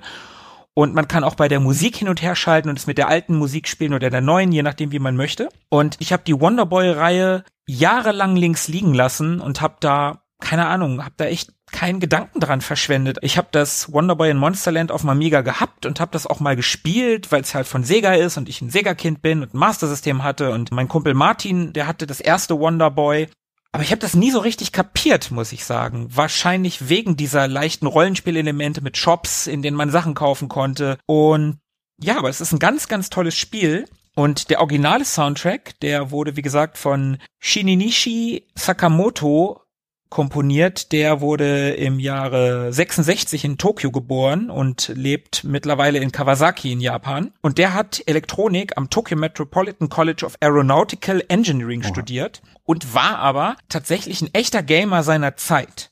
Also der war großer Fan von Space Invaders, von Galaxian, von Pac-Man. Also das war wirklich einer, der Geld in Automaten gesteckt hat und gezockt hat anders als viele andere Japaner, die wir schon in Teams Podcasts hatten, die dann irgendwie irgendwas studiert hatten, nie gespielt haben und dann plötzlich Gaming Soundtracks machen sollten. Mhm. Und der wurde witzigerweise, Philippe, vielleicht hörst du das raus, ich nicht, der wurde musikalisch vom Country Folk beeinflusst und steht sehr. Das ist ja geil. Als allererstes dachte ich, hä, das sind doch die Akkorde von Country Road. ja, ja, stimmt. Ja, ja okay. Mhm. John Denver, ne? Ja, ja, ja. das ist ja geil. Okay. Ich höre zu. Und der steht auch sehr auf Herbie Hancock, der mag Taylor Swift, der mag Sheryl Crow, der mag James Taylor, also der ist sehr auch westlich geprägt, wie ja auch irgendwie viele von diesen Komponisten. Und der hat Ewigkeiten nicht komponiert. Der hat irgendwann 2010 Westone verlassen und kehrt jetzt aber tatsächlich für Wonderboy Asher in Monster World das ein Remake zu Monster World 4 ist, dem sechsten Teil der Wonderboy-Serie. Mhm. Ist alles ein bisschen ja. kompliziert. Ich versuche dir zu folgen. Ja. Dafür kehrt er aber tatsächlich auch wieder zurück und arrangiert seine alte Musik neu und schafft dafür tatsächlich auch neue Spiele. Und das Spiel soll noch dieses Jahr für die PS4 und die Switch erscheinen. Und die äh, späte Version, die wir gerade gehört haben, die Merengue, wie Philippe so schön gesagt hat, die stammt von einem gewissen Michel Guerrier. Ich weiß nicht genau, wie er ausgesprochen wird, da dort Imu ja Franzosen sind und Lizard Cube, glaube ich, auch. Glaube ich, dass es Michel Guerrier ist. Vielleicht heißt er auch Michael Gyrie, keine Ahnung. Ich habe tatsächlich über den kein Geburtsdatum, kein Geburtsort, also das so so diese persönlichen Angaben, das habe ich gar nicht gefunden, aber was ich gefunden habe, ist, dass er klassisch ausgebildeter Musiker ist, der sich aber auch sehr für Jazz und verschiedene Musikstile aus aller Welt interessiert, was zu diesem Merengue passt. Und das geht bei ihm wohl sogar so weit, dass er gerne, aktuell wahrscheinlich nicht, aber dass er generell gerne Länder besucht und die Musik dieser Länder live erlebt und dort studiert. Also das ist so richtiger Enthusiast und der ist auch ein echter Retro-Game-Nerd.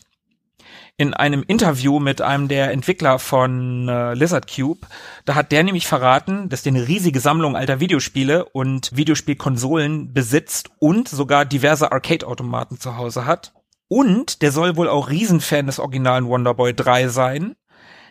Das soll so weit gehen, das hat er nämlich auch in diesem Interview erzählt, dass das persönliche WLAN-Passwort angeblich ein Passwort aus dem Spiel Wonderboy 3 ist, aus der Zeit, als er es damals durchgespielt hat. Okay.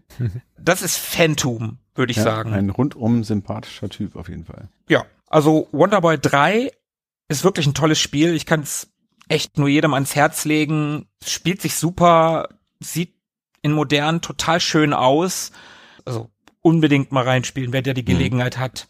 Und ein ganz toller Soundtrack. Also das ist tatsächlich auch nicht das Titellied oder der erste Level. Das ist, ich weiß nicht mehr genau, in welchem Level das vorkommt. Ich bin auf jeden Fall öfter in diesem Levelbereich gewesen. Darum hat sich mir das sehr ins Gedächtnis gebrannt. Und auf der Suche nach einem Track für diese Folge bin ich da wieder drüber gestolpert und es ist sofort wieder im Kopf hängen geblieben. Und dann habe ich gedacht, ja komm, dann nimmst du das.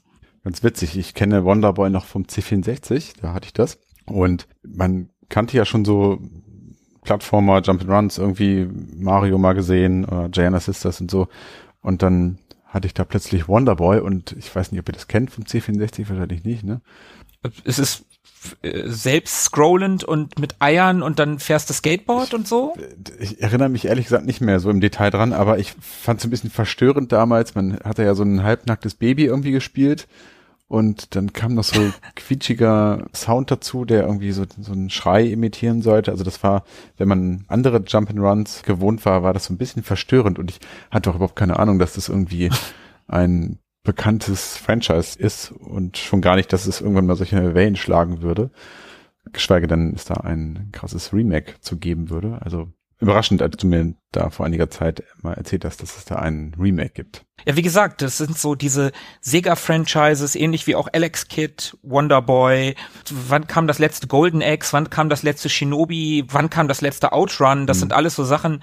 Sega hat so geile Franchises und macht da irgendwie gar nichts ja. mit. Und da würde ich mir schon wünschen, dass da, dass da noch mehr kommt. Also jetzt in letzter Zeit scheint sie irgendwie aufzuwachen. Jetzt kam das Wonder Boy. Es kam ein Monster Boy, was auch in die Wonder Boy Reihe gehört. Das ist dann wiederum ein neues Spiel. Es kam ja Streets of Rage 4. Dann kommt ja jetzt, wie schon gesagt, ein neues Alex Kid oder ein, ein Remake von Alex Kid. Und vielleicht kommt da ja in nächster Zeit noch mehr Neues. Golden X wäre ich dabei. Finde ich auch gut. Oh, ein neues Golden X fände ich so geil. Also nachdem ich Streets of Rage 4 gespielt habe, mach doch ein neues Golden Axe. Wenn ihr das hört, liebe Sega-Freunde, bitte ein Golden Axe für uns. Danke. Ja, bitte, bitte. Ja, das war mein Ausflug aus Master System. Mann, ist ja echt überpräsent heute die Konsole. ist doch auch mal schön. Ja, ne? Zweite Runde ist durch. Tobi, letzte ja. Runde. Ich reihe mich da in das Kuriositätenkabinett ein und hört mal, was ich hier habe.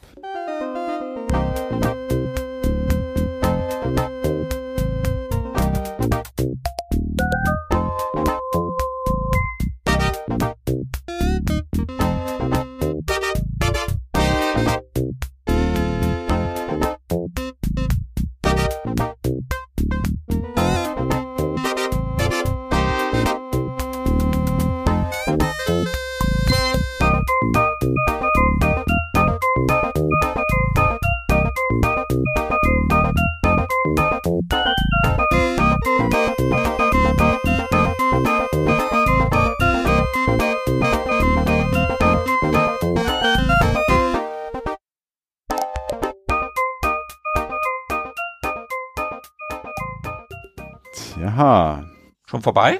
Schade. Ja, da kommt dann irgendwann so ein Turn und dann wiederholt sich das auch wieder. Und von daher reicht das, glaube ich, um einen Eindruck zu bekommen. Habt ihr denn Ideen? Ne, bei mir hat das Denken sofort ausgesetzt. Ich war sofort so laid back wie der Funk, die darüber kam. das, das passt total zu Tobi, finde ich. Es klingt wieder so leicht schmierig 70er irgendwie. Ja, okay. so wie Tobi. ja. Es hat so, es hat so Larry-Anleihen. Also es ist PC, es ist MIDI, es ist, ich war extrem an LucasArts und Sam Max erinnert. Ich weiß nicht, ob Sam Max sein könnte, aber irgendwie habe ich zwischendurch sowas von krass an Sam Max denken müssen. Mhm. Ich schieße mal recht straight auf Sam Max. Wahrscheinlich schieße ich daneben, aber ähm, ja, knapp daneben aber trotzdem vorbei. Ich habe Sam und Max leider nie gespielt. Du hättest ein bisschen weiter nach hinten schießen müssen. Es ist aber richtig, es ist ein LucasArts Adventure von 93 und zwar ist es Day of the Tentacle. Okay, ja, kenne ich natürlich auch, habe ich natürlich auch gespielt. Großartiges ja. Spiel, aber den Soundtrack habe ich nicht so auf dem Schirm.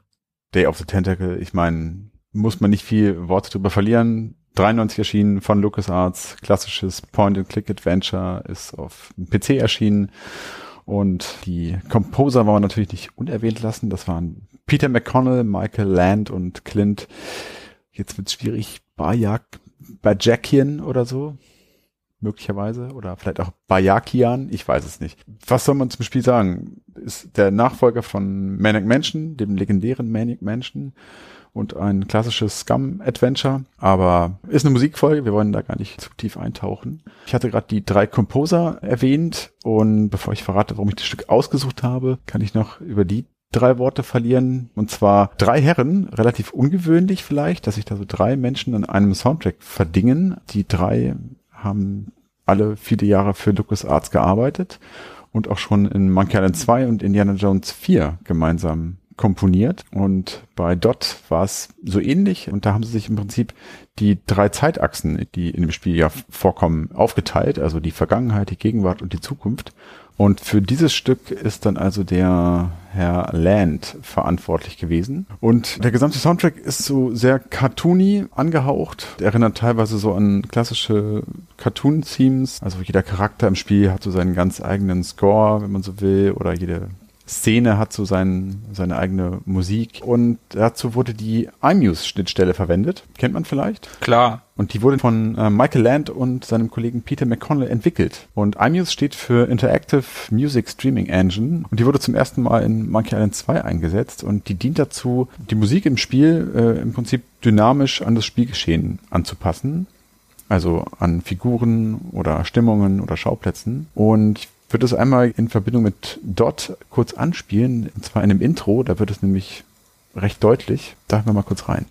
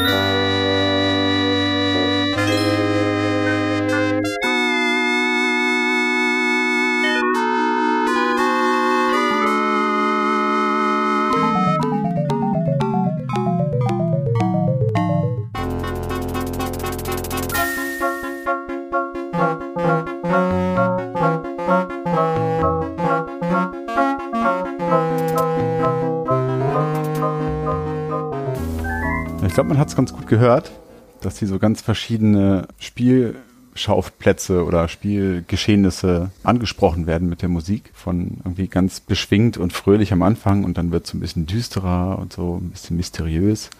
Und genau so funktioniert halt diese iMuse-Schnittstelle und im Prinzip hat man das das ganze Spiel über, dass da die Musik sich sehr viel und sehr schnell verändert. Und ich habe das Stück eigentlich ausgesucht, weil ich nicht eigentlich ein Stück vorstellen wollte, sondern vielmehr so diese Art von Sound. Denn ich habe mit so meinem sehr gefährlichen Halbwissen immer diesen Sound als MIDI-Sound bezeichnet, der mir auch sehr am Herzen liegt und den wollte ich unbedingt mal vorstellen. Also ein MIDI-Stück, wie ich es nennen würde. Und ich begebe mich da jetzt ein bisschen auf dünnes Eis, was mein musiktechnisches Wissen angeht. Denn ich weiß gar nicht, ob meine Bezeichnung MIDI überhaupt ganz korrekt ist, aber wir klammern das einfach mal so unter dem Begriff MIDI zusammen, würde ich vorschlagen. Zumindest steht dieser MIDI-Sound für mich für eine sehr prägende Zeit in der Computer Vita, nämlich für so einen Systemwechsel vom Amiga auf den PC. Das war so 94, da habe ich meinen ersten PC gekauft.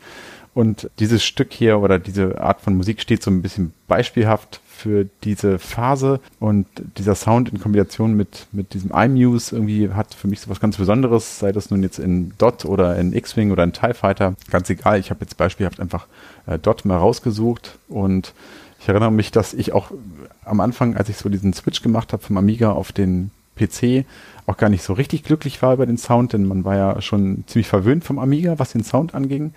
Und klar, grafisch gab es da auf dem PC schon ein paar Sachen, die über diesen Trennungsschmerz hinweg trösten konnten, so grafisch und von der Geschwindigkeit und so. Aber so der Sound, der hat mich nicht von Anfang an überzeugt. Und dann musste man sich auch noch mit irgendwelchen Konfigurationen rumschlagen, mit äh, IO-Ports und DMA-Channels und sowas, die man da in irgendwelchen Soundkarten-Konfigurationen auf DOS-Ebene reinhacken musste. Also das war nicht so schön, äh, wie sagt man, mundgerecht oder Plug and Play. nicht so konvenient wie auf dem Amiga. Einfach äh, Diskette rein und läuft, sondern man musste da sich plötzlich mit so einem Quatsch noch auseinandersetzen. Aber irgendwie eine schöne Zeit, eine spannende Zeit und ein MIDI-Stück musste her und dort war da und darum habe ich es ausgewählt. Mein letztes Stück Philippe, was hast du noch im Köcher? Weiter geht's im Kuriositätenkabinett.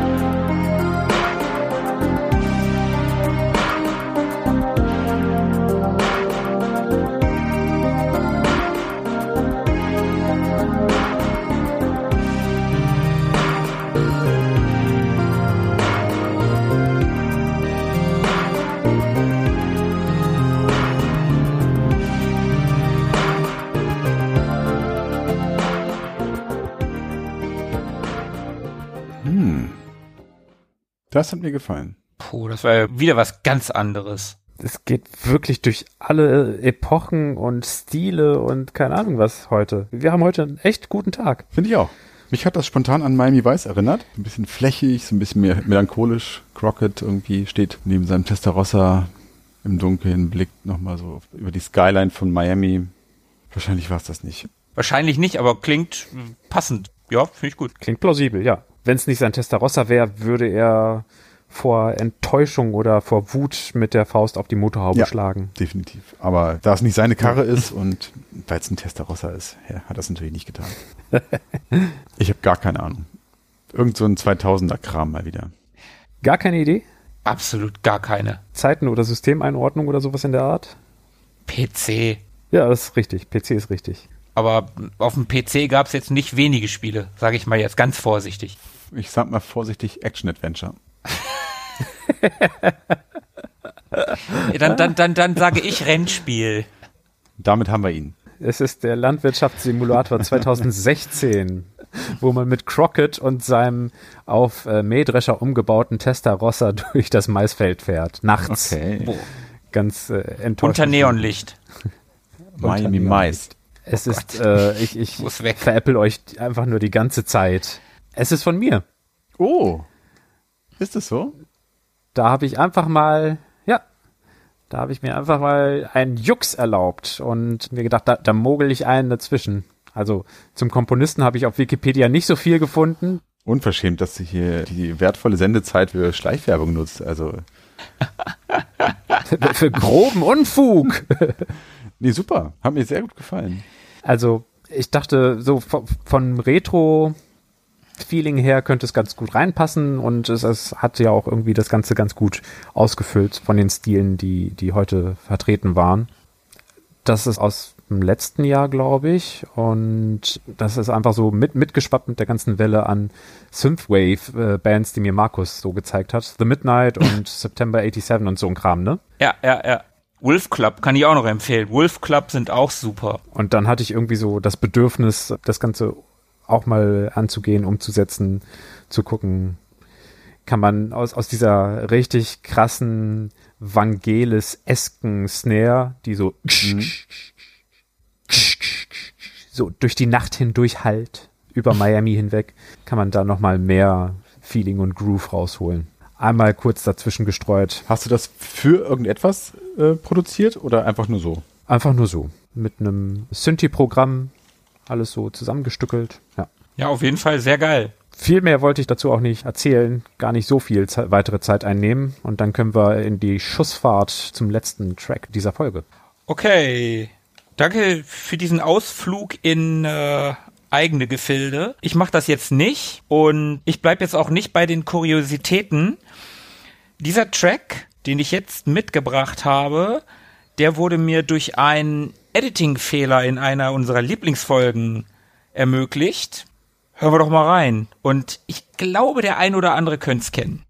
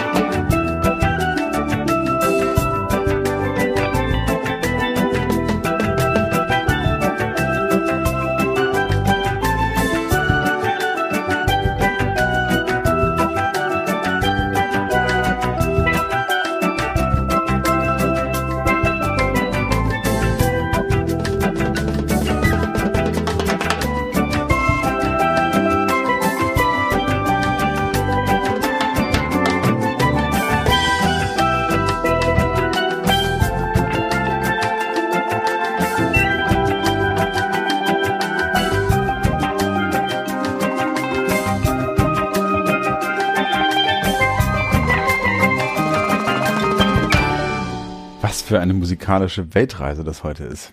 Ah, was für ein Rausschmeißer das ist. Also da muss ich mich mal. Ja, Philippe hat jetzt mit seinem eigenen Track mein, meine Selbstbeweihräucherung ein bisschen kaputt gemacht. Damn, verdammt. ich habe den besten Rausschmeißer, den man haben kann, aber ja gut, Philippe hat halt was eigenes mitgebracht, das ist äh, noch ein bisschen cooler. Aber hey, egal, ich mach's trotzdem. Ich habe jetzt den besten Rausschmeißer, den man haben kann. Verdammt nochmal. Den hast du. Und ich behaupte einfach mal, dass jeder in meinem engeren Freundeskreis das Ding erkennen würde. Und wie gesagt, es ist äh, einem Editing-Fehler zu verdanken in der Lieblingsfolge, in der ich Monkey Island, The Curse of Monkey Island vorgestellt habe. Da wurde nämlich der Teil vor dem eigentlichen Theme eingespielt. Und das ist leider erst im Nachgang aufgefallen, als die Folge schon online war. Und naja, dann habe ich mir gedacht, das hole ich irgendwann mal in einer Themes-Folge nach. Und jetzt war es soweit. Und witzigerweise hat Tobi auch ein LucasArts mhm. Adventure gehabt, als hätten wir uns abgesprochen. Zweimal Master System, zweimal LucasArts und hier sogar zweimal Michael Land. Denn der hat das Monkey Island Theme damals gebaut. Davor wurde er 61 in Boston geboren und studierte ab 79 in Harvard Musik. Dabei konzentrierte er sich auf elektronische Musik. Nach seinem Abschluss hat er noch elektronische Musik speziell am Mills College in Oakland, Kalifornien studiert und arbeitete dann ab 1990 als erster interner Audioprogrammierer und Musiker bei Lucasfilm Games. Da war er tatsächlich der erste. Und sein erstes Projekt war gleich Monkey Island. Und da musste er sich dann beweisen, also seine musikalische Flexibilität musste er beweisen, denn der Soundtrack sollte aus Vorgabe aus karibischen Klängen bestehen, aus karibischer Musik. Und mit denen hat er, er bisher überhaupt nichts am Hut, da hat er noch nichts gemacht in der Richtung. Hatte aber ich finde, ganz gut gemacht. Also ist jetzt nicht das allerschlechteste Thema. Kann man hören, oder? Ich find's krass. ist, also, ich habe schon gedacht, wie, wie, krass ist das eigentlich? Wie, wie sehr kann man eigentlich Schulbuch-Reggae komponieren, ohne dass es nach Reggae klingt. Denn es, es klingt, also es klingt jetzt nicht nach so Ganjaman, Spliff, Ja, Man, äh, Babylon äh, und so, nach, so dem, der Art von Reggae, sondern ich habe das Gefühl, dass da Tiki-Fackeln im Sand stecken und dass äh, Typ mit äh, Augenklappe und, und Haken als Hand äh, irgendwie an, am Lagerfeuer sitzt und, und eine Flasche rumtrinkt und Geschichten erzählt. Also, der hat nicht zu Unrecht irgendwie in Harvard studiert. Großartig. Also ist auch, finde ich, aus der Reihe der beste Soundtrack. Der vom dritten? Ja, finde ich schon. Ja gut, war der erste mit echten Instrumenten, ne? Also. Vielleicht strahlt es aber auch einfach so mit, weil das Spiel so großartig ist. Und so großartig wie das Spiel, so passend ist hier auch der Soundtrack, finde ich. Ja, total. Wobei ich mal auch ganz klar sagen muss, egal ob man die MIDI-Variante der ersten zwei Spiele hört oder auf dem Amiga oder ey, ganz ehrlich, ich habe mal die PC-Speaker-Variante von dem Ding gehört. Die Musik klingt selbst auf dem PC-Speaker geil. Das ist einfach so eine grandiose Komposition. Das ist so ein gutes. Eine gute Melodie entstellt nichts. Das Ding ist einfach für die Ewigkeit. Michael Land, Michael Z. Land, ich weiß nicht, wofür das Z steht. Ich ziehe meinen Hut. Ich ziehe meinen Cappy. Und ja, das mit iMuse habe ich mir tatsächlich auch nochmal aufgeschrieben. Das hat er übrigens gebaut, weil er mit der Sound Engine von Monkey Island 1 so große mhm. Probleme hatte. Es fiel ihm nämlich extrem schwer, Musik im Spiel zu haben, also außerhalb von Intro und Zwischensequenzen. Das hat nur semi-gut bis gar nicht geklappt bei ihm und darum hat er sich dahingesetzt und iMuse entwickelt, weil er so unzufrieden war mit dem, wie man, wie er im ersten Teil mit der Musik des Spiels arbeiten musste. Ich habe übrigens noch gelesen, dass er als Erwachsener klassische Kompositionen studiert hat, insbesondere Beethoven und da hat er ein ganz nettes Zitat gebracht, dessen Lebenswerk sei für ihn, Zitat, ein Berg in weiter Ferne.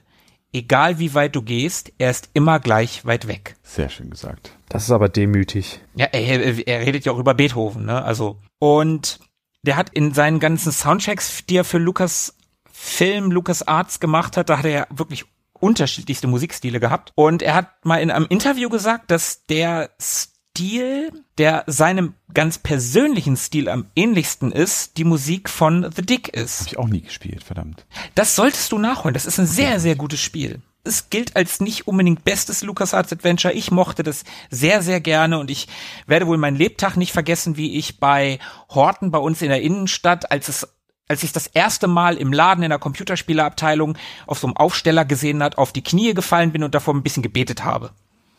Okay. Ja, das habe ich gemacht. Ich war mit irgendwie, ich weiß gar nicht mehr, mit wem ich da unterwegs war. Elmar, Fahim, Grüße gehen raus. Äh, da waren wir in der Stadt unterwegs und ich bin halt, naja, was du halt so machst, wenn du mit Kumpels unterwegs bist, da machst du halt manchmal komisches Zeug. Ja, das war mein kleiner Ausflug nach Monkey Island und damit können wir diese Reihe jetzt eigentlich auch einstellen, denn wir haben das beste Computerspiel-Lied aller Zeiten jetzt gehabt. Das war's. Jetzt können wir uns zurücklehnen in den Liegestühlen, uns einfach lümmeln in der Hängematte. Schön war's. Wollen wir trotzdem weitermachen? Ich meine, es gibt ja noch ein paar auf Platz zwei und drei gibt's ja auch noch ein paar ganz gute Soundtracks. Wir können das ja so als eine Art Cliffhanger einfach mal so stehen lassen. Wer erfahren möchte, ob es weitergeht und wie es weitergeht, der kann ja einfach weiterhin dranbleiben in unserem Podcast und möglicherweise auch uns die ein oder andere Bewertung schreiben, ob es ihm gefallen hat oder nicht. Oh ja. Oder Fanfiction, wie es weitergehen könnte. Retro Boy Fanfiction. Oh Mann, ja, das würde ich gerne lesen. Leute, Also, Leute. Schreibt uns Fanfiction oder sonstige Wünsche oder Lob und Kritik in unsere sozialen Kanäle. Oder besucht unsere Website und lasst uns da einen Kommentar. Ja, da, da freuen wir uns auf jeden Fall drüber. Und da wir jetzt ja schon um äh, Kommentare und Bewertungen betteln, würde ich sagen, haben wir es mal wieder, oder? Wir scheinen an der Stelle zu sein. Ich glaube, für diesmal müssen wir uns nicht die Frage stellen, ob früher alles besser war. Alles zusammengenommen war das heute mir für mich ein inneres Konzert. Es äh, war von früher bis heute alles zusammengenommen wunderbar. Hat mir sehr viel Spaß gemacht mit euch Jungs. Vielen Dank. Ja, ich kann auch nur Danke sagen. Auch Danke an unsere Hörer, dass ihr bis hierhin durchgehalten habt. Und dann würde ich sagen, hören wir uns in zwei Wochen. Bis dahin. Bis dahin, bleibt am Drücker. Ciao. Ciao. Tschüss. Mögen die Retro Boys mit euch sein. Immer.